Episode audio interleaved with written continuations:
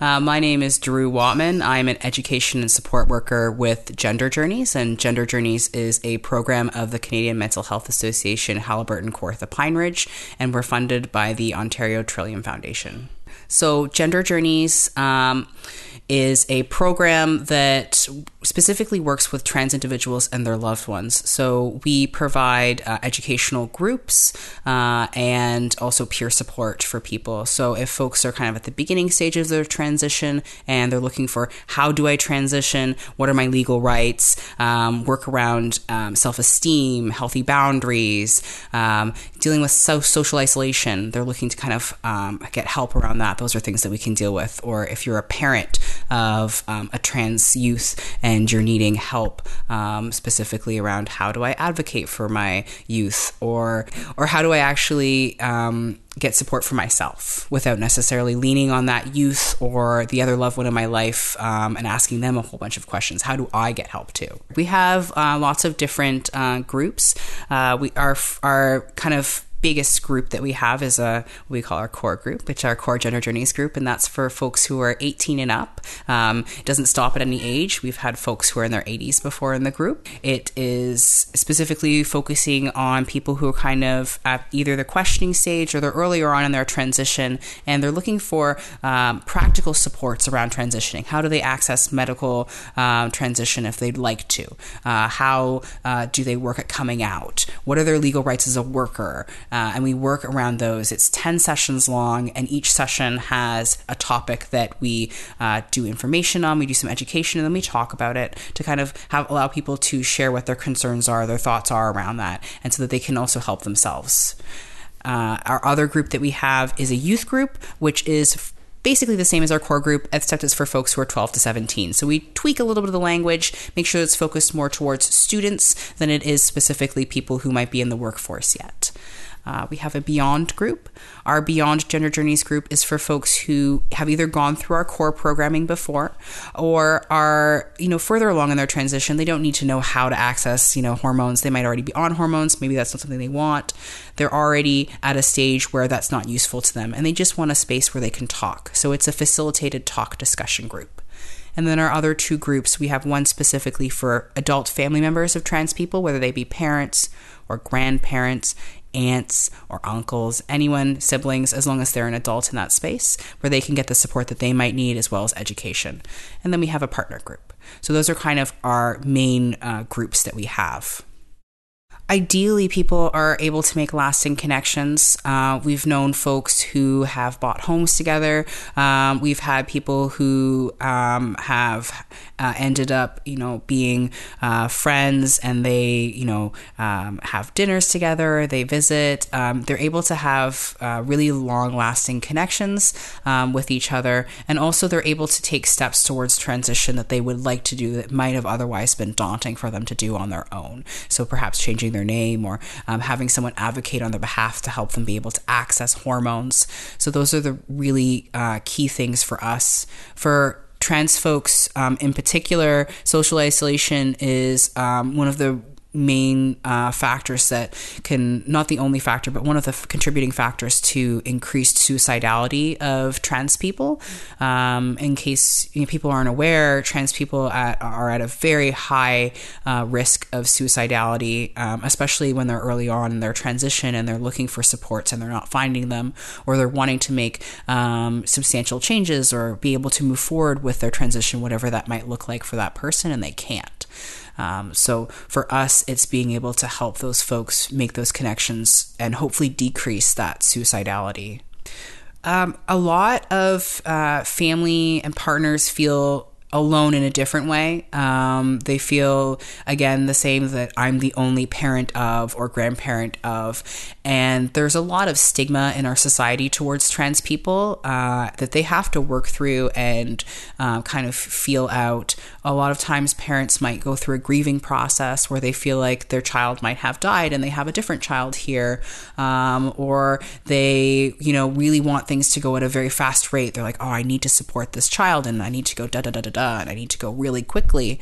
Um, but that child might not want to go at that rate. So, kind of making sure that they understand that there's support for them, but also that it's not necessarily just um, about what their needs are, it's about what that person's needs are and how they can be a better advocate for themselves uh, as well as for that person in their life that might be trans. Um, do you think folks who come into the family and partner program are, you know, in some way confronting transphobia that they might be feeling?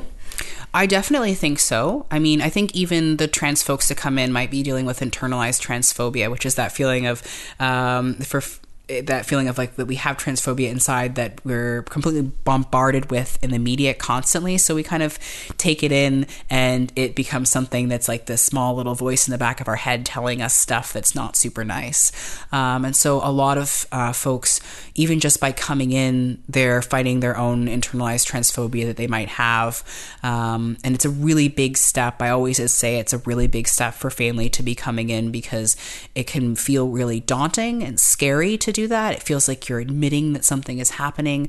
Uh, for other folks, it's a celebration, but not for everyone. And um, we want to really, we advocate really hard. Um, we try really hard to make the space accountable and safe for those people. So even if you're coming into the space um, at different levels of knowledge or acceptance, that's okay. Um, by taking that step and being able to ask questions in a safe environment where no question is a bad question, uh, it really helps people to grow. I find that if people don't feel comfortable asking questions, uh, they're going to have them in their head anyways. Um, we want to be able to have an environment where they're not necessarily asking their loved one those those things, but they're able to ask them because other people in the group group have probably also thought that and been worried or concerned. And so it helps them through that process. Right. And um, how do you think Gender Journeys fits in with a larger education like field for gender identity? I think that gender journeys is really uh, important uh, and it fits in quite well in terms of um, education pieces. We do also offer training, so sometimes we do go out. Um, we've gone out to schools before, we've gone out to workplaces or uh, medical institutions to offer various training. Um, and a lot of people who attend those training um, training sessions might have some basic information about gender identity, but they oftentimes don't. Um, and so being able to kind of reconstruct that and provide them with at least the basic information about how to better support trans individuals in their life. I think is quite important. Um, it often comes down to uh, a space of respect um, also, when we have uh, friends or we have partners or family members who come into the groups, um, by kind of allowing them to deconstruct that, um, what they might have as internalized transphobia, or to allow them to become better and stronger allies uh, allows that person to then go out into the world um, and maybe with their friends have those conversations. Or when they see someone saying something in the street, they might feel like, oh, you know what, I can say something. And so hopefully um, it kind of uh, stretches out and is like a ripple um, when you drop a stone in there. It's like a ripple effect where more and more folks are uh, made aware about gender identity and that it's not as simple as male or female or that um, it's not something that people necessarily choose. I think whenever I'm talking to people about like learning new information, especially when we're talking about non-binary identif- identities, which basically means someone who um, either doesn't identify entirely as male or female, maybe parts of it, or something completely outside of that uh, dichotomy of just one or two. Um, I think that oftentimes I try to make it really simplistic for people. Um, it's I also make sure to talk about the fact that historically there's been lots of different gender identities in multiple different cultures uh, throughout the world. Uh, it's not something that's particularly new, um, and it's something that we don't necessarily think about often if we are cis individuals, so someone who uh, identifies as the gender they were assigned at birth. Um, but it's something that is innately really a part of us. Um, it's like we don't necessarily question the name that we have, but when we get older, we might go by nicknames or find something that fits us a bit better. And it's really similar to that for a lot of people. Uh, it doesn't have to be more complex than that. I find that as much as I'd love everyone to know all the nuances of gender, it comes down to the idea that if you don't understand, that's okay. We're never going to understand everything. I don't know why you don't like broccoli. I love broccoli. I just want you to respect me. I want you to respect the other people. We're never going to get someone's perspective entirely. So understand that this is something that's been around for so long. It's nothing new. It's not a big trend, um, even though you might hear about it as this idea of this new trend. It's something that's been culturally and historically around for years. Um, so just respect that you don't have to get it.